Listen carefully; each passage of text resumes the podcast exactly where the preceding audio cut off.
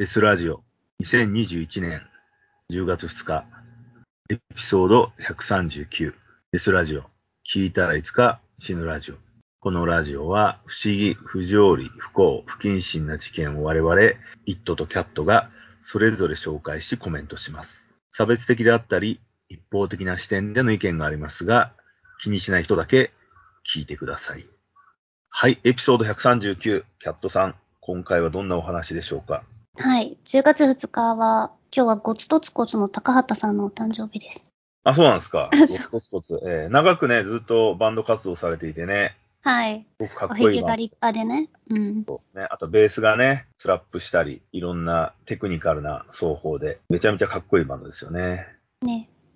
え、皆さん、まあ今日も人殺しの話が聞きたくて、ここに集まってくださってるだろうから、まああんまり自分の話をしても誰も興味ないとは思うんですけど、デスラジオは広く死について話す番組っていうことと、まあ私も若干ですが殺されかかっているので、今日は少し自分の話をさせてください。はい。はい。な今までリスナーの方には黙ってたんですけど、実は私 F カップなんですよ。巨乳とかじゃないんですけど、まあ気に入ってたんですよね。で、今までポールダンサーとかレースクイーンとかウェディングドレスのモデルとかもしてたので、まあ、自分の胸は結構自分のアイデンティティの一つだったんです。で、それで子供がいなくって授乳歴がないし、眼科系でもあるので、まあ乳がんには気をつけてたんです。うん。それが先月9月の頭に右の胸の、まあ、結構奥の方にしこりがあるのに気がついてすぐに病院に行って2週間後に結果が出たんですけど乳がんでした。キャンサキャンサーです。バンドじゃないよ。で、まあ、未だに全然実感ないんですけど、痛くも痒くもないんで、まあ、はい視野、病気を見つめるラジオとしては、あ発表したいなっていう気持ちになったので、まあ、ちょっとだけお付き合いください。えちなみに、皆さんが大好きなミルウォーキーの食人鬼、ジェフリー・ダーマーのお母さんは、去年、乳がんで亡くなってます。ー。うん。あのー、乳がんってさ、うん。えー良性と悪性ってあるんでしょ？えっと、しこりというか、腫瘍に良性と悪性があって、うん。その良性か悪性かっていうのを2週間待たされたんですよね、結果。うんで、まあ、悪性は悪性腫瘍とか、まあ、癌ってこと。悪性になったんだ。悪性判定受けたんだ。そうなんですよ。びっくりでしょ？うん。え、じゃあ、手術で取るってこと？それとも放射線治療？そう。まあ、ちょっと文章にもしてきたんで、どうなってそうなったかをああ、なるほど、なるほど。言いますそういうの？をちょっね。と、うん。ああとさ、一個さ、あの、うん思い出したんだけど、うんト。ゥームレイダーとかに出てるアンジェリーナ・ジョリーとかはさ、そうそう。大大富豪でお金持ちだから、うん。事前にさ、乳がんになる確率みたいなのを調べてね、なる前に取っちゃった。そうですね。そう、彼女はなんか結構乳がん家系、あの、がん家系の中でも、親も乳がんだったのかな、お母さんも。とかで、遺伝子検査っていうのをして、で、それ私もしますかって今言われてんですけど、今ね、確か数年前からだいぶ保険が効いて安くなったらしいんですけど、それでも自費で7万円かかるんですよ。ああ、すごいです。結構するね。そう、結構するの。で、7万かけて血液検査なんだけど、その結果で何がわかるかっていうと、まあ、アンジェリーナ・ジョリーみたいに再発の可能性がめっちゃ高いですよって言われるの何パーとセ、ントってなるんだよね。確かね。パーセンテージ出てくるんだよね。かな。うん。あと、あの、まあ、その、それの人にはすごく効くお薬っていうのも処方してもらえるから、あの、よく効く薬をもらえるんだけど、まあ、それを検査しないってした場合は、普通の人と同じ治療の仕方になったり、まあ、アンジェリーナみたいに、まだ、しこりもないのに、両方全摘して、シリコンとか入れて再建するっていううんこ。ともできる。うん今私まだ美容右だけど。うん。美容整形があるからね、形は結構詰めれるっていう部分はあるのは、この現代治療のいい部分だよね。昔はさ、ごっそり切り取っちゃうから、うん。傷跡とかすごいよね、写真とか見るとね。そうだね。うん。完全に切り取っちゃうからね。そう、真っ平らになっちゃう。結構変化があるから怖いなっていうのはありますけどね。うん。そうですよね。えーまあでも多分再建手術も込みでセットだろうから、そう。まあ、気軽に引っこ抜いて詰め物して、うんでいいんじゃないですかね。うん。まあ死ぬときは死ぬからどうしようもできないしね。しょうがないよね、それはね。そうです、そうです。はいで、じゃあちょっとじゃあ話します。お願いします、ヒストリー。そう、えっと、9月の頭にディズニーランドに行って、もう超空いててコロナ禍なんで、楽しかったって言って思って、帰ってきた日の夜にお風呂でしこりに気づいたんですよね。もう、イエーイっていう気分から真っ逆さまだったんですけど、ちなみに、しこりの、しこりってまあ言葉になるけど、その、なんですか、皮膚の中に何か硬いものがあるってこと？ゴリゴリそうです、そうです。そうです。結結構ね、はいいつも気にしてたんですよ。だから触ってたんだけど、奥の方にあったんで、気づかれにくい場所だとは後で言われました。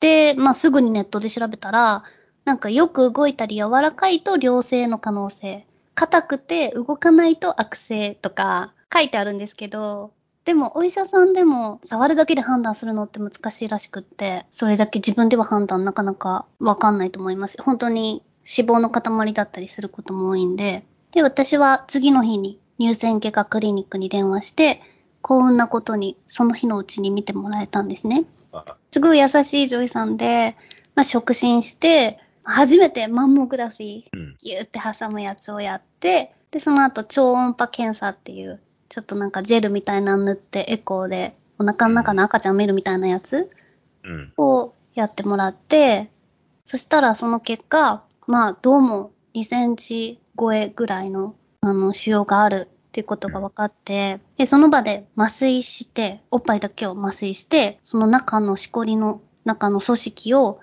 少し切り出して、そう詳しく検査するっていうことになったんです。数分で終わるような、すごい簡単な検査なんですけど、まあ一応手術っていうカテゴリーらしくって、ちょっといきなりでびっくりしました。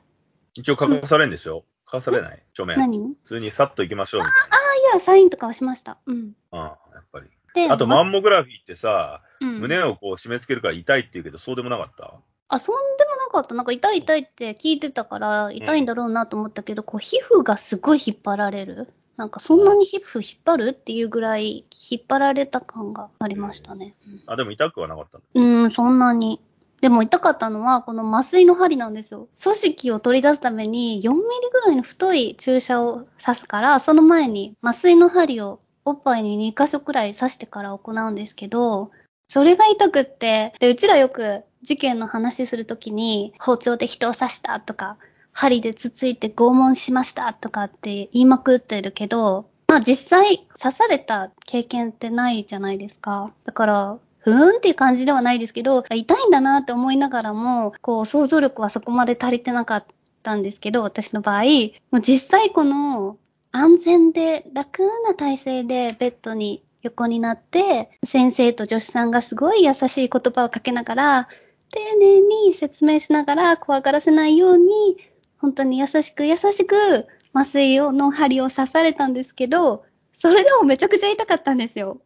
ああ、もうこ絶叫するぐらい？いや、絶叫じゃないけども、私基本的に泣き虫なんで、あの、あすぐ泣くんですけどそう、ちょっと涙が、ちょっと泣きました。涙がポロリと出たと。そうなの。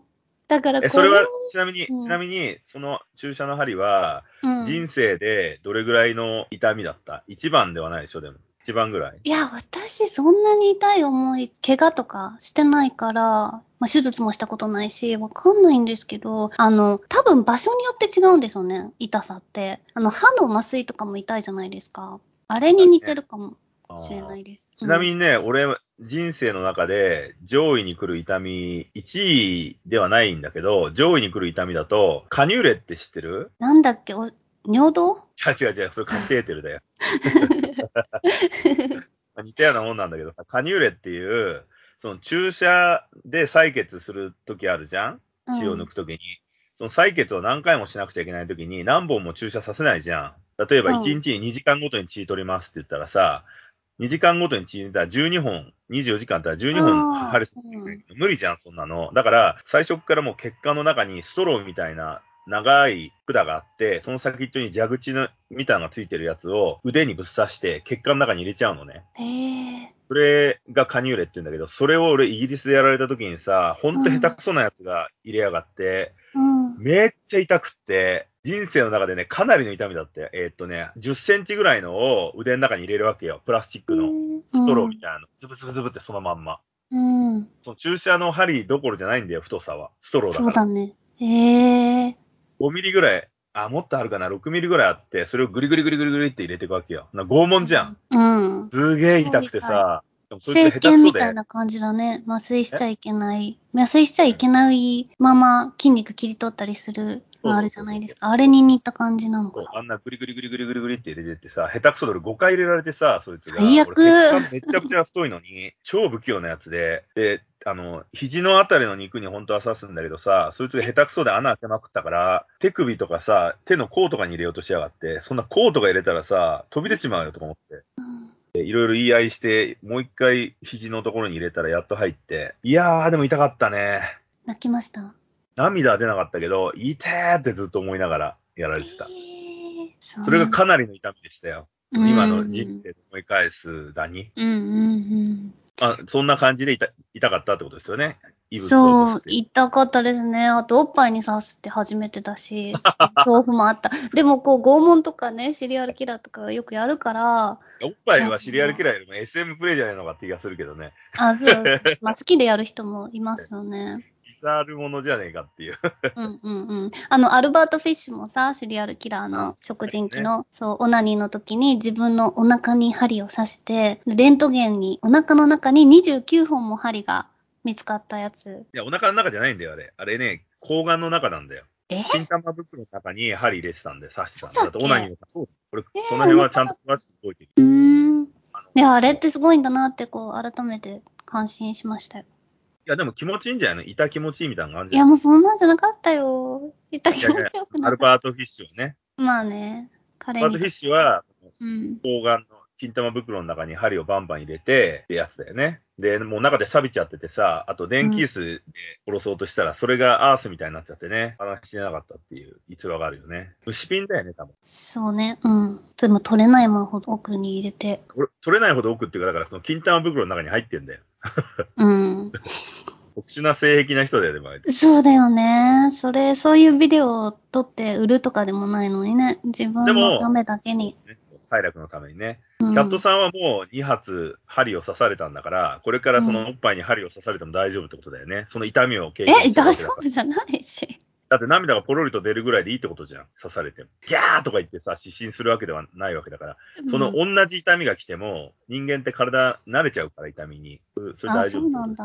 この痛みだって脳に入っちゃう。あ、でも、そうなんですかね。それ以上の痛みにならないし、針刺されたとしても。この痛みだっていう認識だと思うけどね。でもあの、電車の中でいきなり包丁で刺されたとかさ、ああいうの、こう、お医者さんみたいに優しく痛くないように入れてくれるわけでもないから、ねまだ下手なお医者さんでもマシでしょ？そんな、プスって刺してくるよりはさ。あと、やっぱ注射ってあの、痛点っていうのがあるあるんだよね。痛くなる点があって、そこ避けてればそんなに痛くもなかったりする。うんこ。れはあの、献血をめっちゃしまくってた人だから、うん。わかるんですよ。痛点さえ当たらなければそんな痛くない。うん痛点に当たると、どんな上手い人が刺しても痛点で見えないからさ、痛いんで、ね、本当に針が刺さってくる感覚がする。いてててててっていう。だけど、う痛点に入ってなければ、本当に、なんだろう、とんがったものでちょんちょんってやられてるような感じだから、うん。その部分でもちょっと確かに、ワクチンの時私1回目なんか、え、本当にやりました？みたいな。何にも感じなかったんですよ。ツンも感じなくて、え、本当やってなくない？みたいな思ったぐらい痛くなかったですねだ。から人間って神経がたくさん通ってて、それに当たらなければ、あんまり痛みはないっていううん。ところみたいですね。まあでも今回のは痛かったってことですね。そう。初めてそういう思いをしたんで、他の今までの事件を思い出してましたね。うん。ああ、殺された人たちの気持ちはこんな感じなんだっていう。うん。本当に痛いんだってこう、さらっていくじゃないですか。刺されました。そして首を落とされましたとか、さらっと流してたことも、さらっと流してるわけじゃないけど、あの、一個一個すごいめちゃくちゃ痛いなっていうのは思いました。うん。で、そうやって、まあ、取った組織を調べてもらって、2週間後に結果を聞きに行ったんですが、その間の2週間はすっごいネットで調べて、悪い方もいい方も調べてたので、覚悟もしてたんで、まあ、正直そこまで動揺はしませんでした。でそこで先生に乳がんですって言われて、はいうん。で、これは次に行った大きな病院ではっきりしたんですがはい、まあその腫瘍が2.5センチあって、奥の方にあったので分かりにくいから、まあそこではよく見つけたねって言ってくれました。で、新いい順、よね。うん、そうね。でもね、なんか、1センチぐらい？皮膚の上の方だったら1センチぐらいで気づけるんだけど、うんまあ1センチぐらいになるまでも結構何年もかかるらしいから、まあだいぶ前から乳がんだったってことなんでしょうね。まあそうでしょうね。大きくなってくるっていうね。うんで、浸潤性で、浸潤性っていうのは癌が破れてるので、まあ全身に回ってる可能性があるので、まあ、全身治療っていうことになっていくんですけど、まあちょっと専門的な言葉で、ステージ2のルミナール B でした。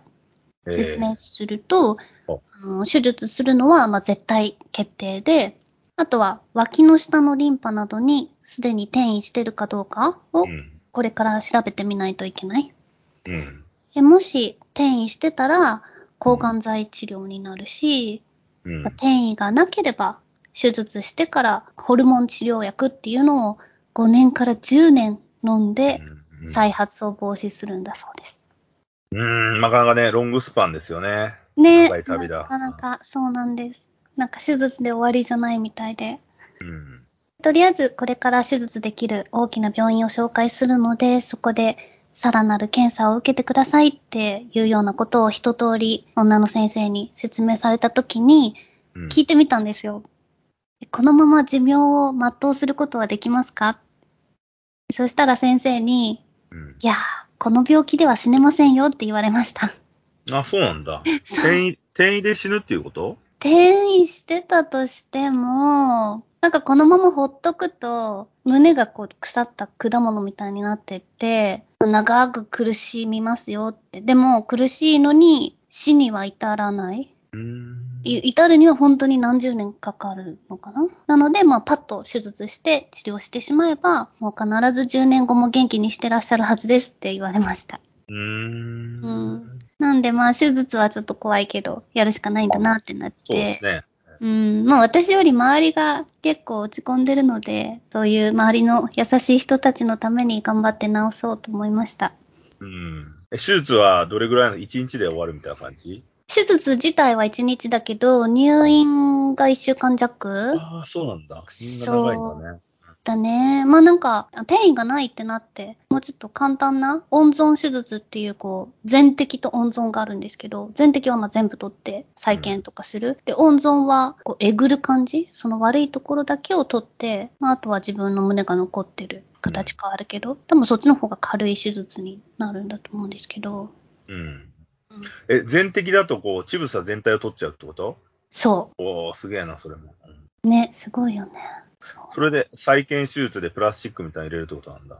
そうですね。うん。で、同時にそれができる技術もあって、がんを取り全摘しながら、同じ日に整形外科医さんとコラボレーションして作るっていう、うん。そんなすごい技術もあるみたい。うん。今ね、整形、美容整形すごいからね。そうですよね。うん。好きなようにできる。けど、うんまあ、右だけめっちゃ大きくするっていうのもおかしいからね。まあまあまあまあ。うんうん。まあ、同じようぐらいの大きさに合わせてってことでしょ、まあ、それは、うん、多分可能なんだと思います。まあ、もう、まあ、すっかり元通りじゃないけど。うん。うん。で、そこで今度は大きな病院を紹介されて、そこに予約して行ったんですけど、はいまあ、そこでね、まずは採血、採尿、心電図、レントゲンでそれぞれの部屋で待ちながら合計6時間もかかりました。超音波でまた調べて、リンパの一部に怪しいところがあるから、今度は細胞芯っていう細い針を刺して細胞を取るっていうことをしたんですけど、こっちはね、全然痛くなかったです。あ、そうなんだ。あ、でも同じぐらい刺したんでしょ？なんかね、あのー最初の組織芯の方がもう組織をえぐり取るみたいな感じだから、うん。その針を刺すのは痛すぎるんで麻酔が必要。だけど、うんこの細胞芯っていうのは、この針自体が細胞をす、ちょっとだけ吸い取れるみたいな感じでああ、なるほど。あるんで、うん、そんな痛くなかった。で、そここの病院でね、最後に CT 検査やったんですけど、やったことないですよね、CT 検査なんて。いや、俺ありますよ。そうなんですか？ありますなんで？えー、昔サラリーマンやってた時に、あうんの、毎年さ、うん。調べるやつがあって、それでバリウム飲んでやりましたよ。バリウムの、なん？あ、バリウム飲むのはうん、あれか。え、でも CT もバリウム飲むよね。CT はね、あの、造影剤をそうそうそうそう。血液に流造影剤だ。すの。ああ私何にも知らなくて、なんか言われるがままに CT 検査の部屋行って、でそしたらいきなり腕に注射されて、で、今み、お水入れてますとか言って。で、これから造影剤を流して撮影しますねって言われて、え、もう、どういうことって思ってたんですよね。でそしたら、まあ、CT 検査って、ヒットさんはご存知なんですけど、横あ、になって、そうそうそう。ドーム型の、俺うん、わかるわかる。あ、レントゲンと間違えてたわ。レントゲンがバリウムだったかな。CT は、あれだよね、うんあの、遊園地のライドみたいな感じだったでしょ？そう横になっててて、うん、ドーム型の機械が移動してきて、人体の輪切りの写真を撮るっていそうう。そうそう。うんで、動くんだよね。そうですね、機械が動いて、で、それによって脇の下のリンパに転移があるかが見つかるっていうことなんだそうですけど、で、この造影剤っていうのが体に入っていくと、体の中が熱く感じるけど、まあそういうものなんでびっくりしないでくださいねって。で、どうしても気分が悪くなったら、これを押してくださいって、ナースコールみたいなのを持たされたんですよね。はい。そうで、始まったんですけど、もう本当に体の中が熱くなってって、しかも血管に沿って注射されてる腕、肩、胸、お腹、足って、こう血がどこに通ってるか全部わかるぐらいの感じで、じわじわじわって熱くなってって、全部めくったって思った瞬間に、すっごい気持ち悪くなって吐きそうになったんですよ。やばい咳が出て吐きそうって思ってボタンを押したら、一瞬で5人くらいのお医者さんがパーって駆け寄ってきて、血圧計つけたりうん、吐く用のトレイを持ってきてくれたりしてて、でも最初この部屋に入った時って一人しかいなかったから、えみんな椅子の後ろとかにずっと隠れてたの？っていうぐらい、なんかそっちの方がびっくりするぐらい、パって出てきて囲まれて、それで吐いたら、あ水みたいな透明のものがバーって出てきて、で、うん。あー大丈夫ですか？フラフラしますよね？とか言われて、人生初の車椅子に乗せられたりしました。おで、まあそこでちょっと休んでたら、気分悪いのは収まったんで、解放されたんですよね。で、撮り直さなくても写真はちゃんと撮れてたみたいでよかったんですけど、お会計を待ってる時に、なんであんなに慌ててたんだろうと思って、気になって CT 検査って今更調べたら、0.1%の人は吐き気や頭痛などの軽い副作用を感じる。で10万人から20万人に1人は死ぬって書いてありました。ええショックで、異物が入ったショックだね。そう、アレルギーショックうんみたいなのがあるらしい。そう、今のところこれが一番怖かった。うーん。まあでもそれも乗り越えたわけですからね。そうですね。でもまたあ次のの、多分手術後とかに転移がぬ減ってるかどうかとか、またやらされる気がする。うん。入院はいつからですか？えっとね、その、まあ、気になる転転リンパの転移の結果なんですけど、また来週病院に行って聞くことになってます。で、そこで手術とか治療のスケジュールが出てくると思うんですよね。うん。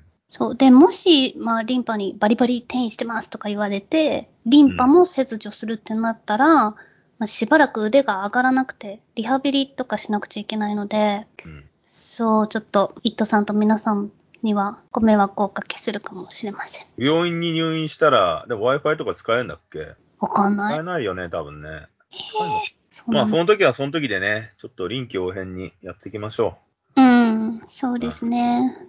で、まあ、結果によって、全摘とか、温存とか、その辺が変わってくるんですけど、まあ、ちょっとこのおっぱいともうさよならなんだなと思うと、ちょっと、しみじみと思ってます。うん。でも、今これは殺人おっぱいなんでね、私を殺そうと企んでるみたいなんで、ちょっと抗ってみようかなと思ってます。えそうですね。まあまあ、うまあ、ギリ30代なんですけど、ちょっと死に近づくお年頃ですよね。そうですね。ねあのね、ちょっとね、いろいろね、まあ、周りで今コロナでも亡くなったりしてるしね、うん、結局死の近い世界ではあるじゃないですか。うん、まあまあ死ぬのはしょうがないっていうのもあってる、あるからね。今のうちにいろいろアウトプットできるものはアウトプットしてうん、っていうことですよね。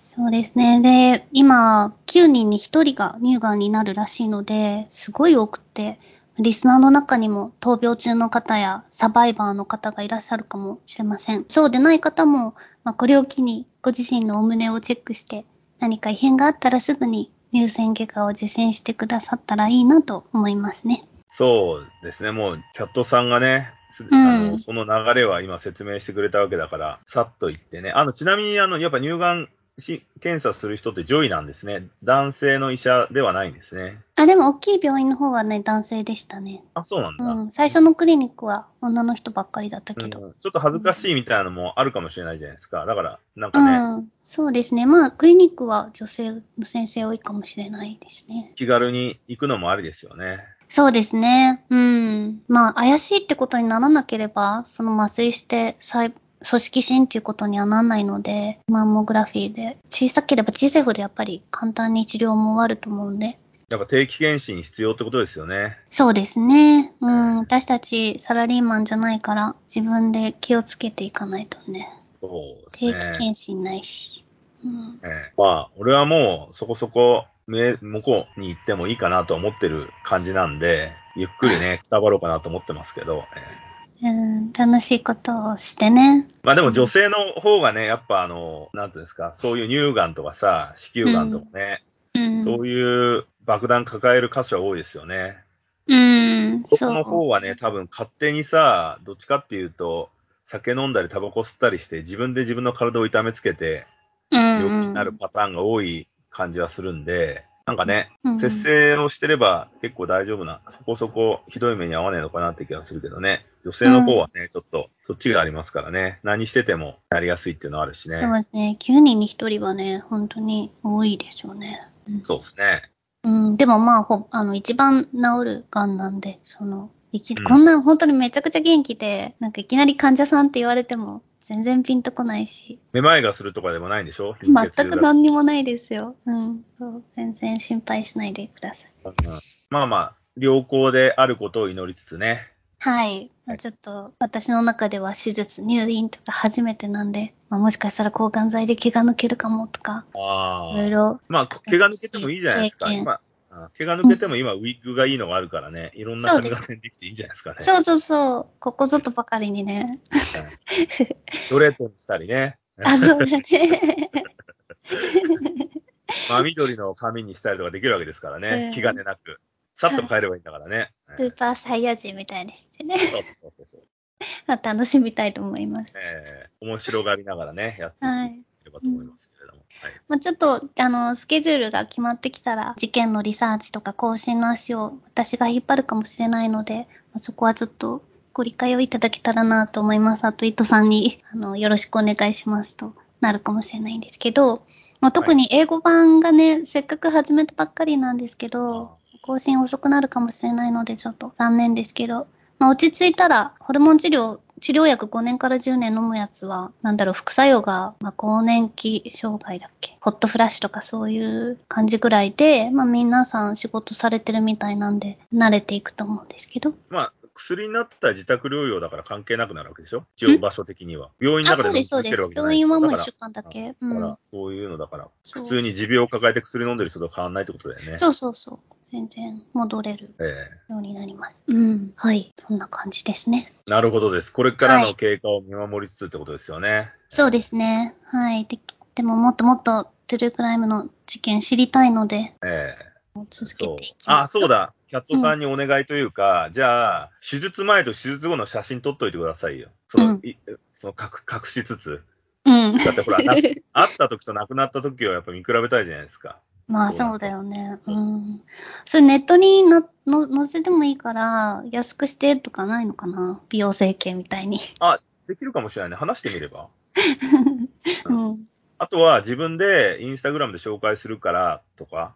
あ、おっぱいだけ出すの？いやいや、だからほら、こう、胸の盛り上がりの部分だけでいいじゃないですか。別に乳首出せってわけじゃないんだから。そう。そう、でもね、あの、やっぱ手術後どうなるんだろうってすごい気になったんですよね。で、調べても、あんまり出てこないから、何なんだろうね。いや、なんかね、確かね、女性写真家が、うん。切り取った後の、切り取っ、片乳、両乳切り取った人の写真集みたいなの出してたよ。あ、なんか片胸しかないモデルさんとかそれを売りにし、売りっていうか、あいあの、新しいアイデンティティとしてやってる人もいますよね。うん。あと、そういう人たちばっか撮ってる写真う集があったよ。ん。うんうんうん。なんか。へえあとあの、アメリカだとタトゥーで乳首がなくなった人に、まあ乳首のタトゥーもあれば、まあそこに蝶々とか、なんかうん、なんか乳がん後の胸を楽しむみたいな人もいるみたい。えー、乳首なくなっちゃうんだ。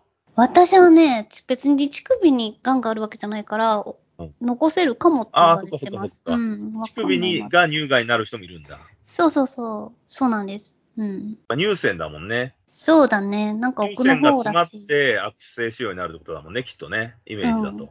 うん。ニキビみたいなもんか。そうなのかな？海ないけど。みたいな。そう、見た目は全然何も変わってなくて。うん。でもまあ、触ったらあれなんで、とガン触るって今は言える。手術するするまでは。なるほどです。ちょっとね、はい検討を祈りますよ。はい、ありがとうございます。こればっかはね、てめえの体力の、病気って基本的にてめえの体力の問題だからね。うん。精神力と体力でどれだけ克服できるかって話だから、医者は関係ないからね。医者はその部分を排除してくれたり、うんできる限りのことをしてくれるけど、命を救うわけじゃないからね。うん。命を救うのは自分自身ですからね。だはい。だから、俺、医者側に常に立っちゃうんだけど、医者に文句は言っちゃいけないんだよね。失敗するかもしれないけど、そんなん込みでやるわけだからさ、うん。もしそういうので起こるんだったら、治療しないでくたばるしかないんで、うん。そうか、自分で自分を治すしかないよね。そう、そういうこと手。術するしか。そうだから、本当に医者が信用ならねえっていうふうに怒ったり思ってる人は、自分が医者になればいいんですよ。で、そうだ自分を治ね。療すればいい。はい。そういうことですね。うんだから、なるべくね、その、相性の合ういい医者と会って、うん。うまくね、やれることを祈りますよ。はい。俺は医者の知り合いが多いから、もしそういう状態になったら、ベストな人を紹介してくれるっていう、ちょっと特約があるんで、うん。のんびりしてるけど。初めてやっぱね、お金払ってその医者と会うと相性とかあるからね、なかなかそこはね、いろいろあると思いますけど、でも大病院紹介してくれたんだったら、名医が担当してくれるでしょうからね、腕のある人がね。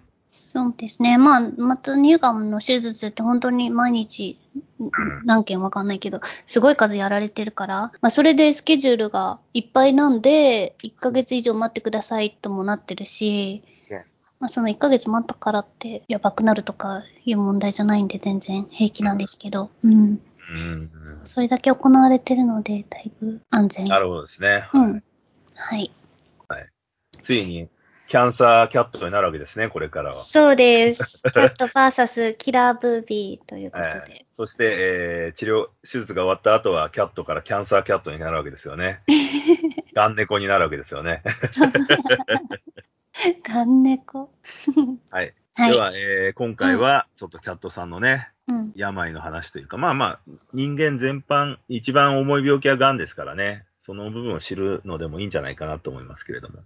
はい。では、えーアップデートの情報は Twitter、インスタで発信しているので、デスラジオで検索してみてください。また、ノートにてスペシャルゲストとの対談とテキストも公開しておりますので、合わせてご覧ください。そして、毎週金曜日夜11時よりは、イットのツイキャスやってます。デスライブとして。そしてさらに英語版デスラジオも CAT さんが今現在進めて公開しておりますので、いろんな楽しみ方ができます。楽しみください。それではまた。それではまた。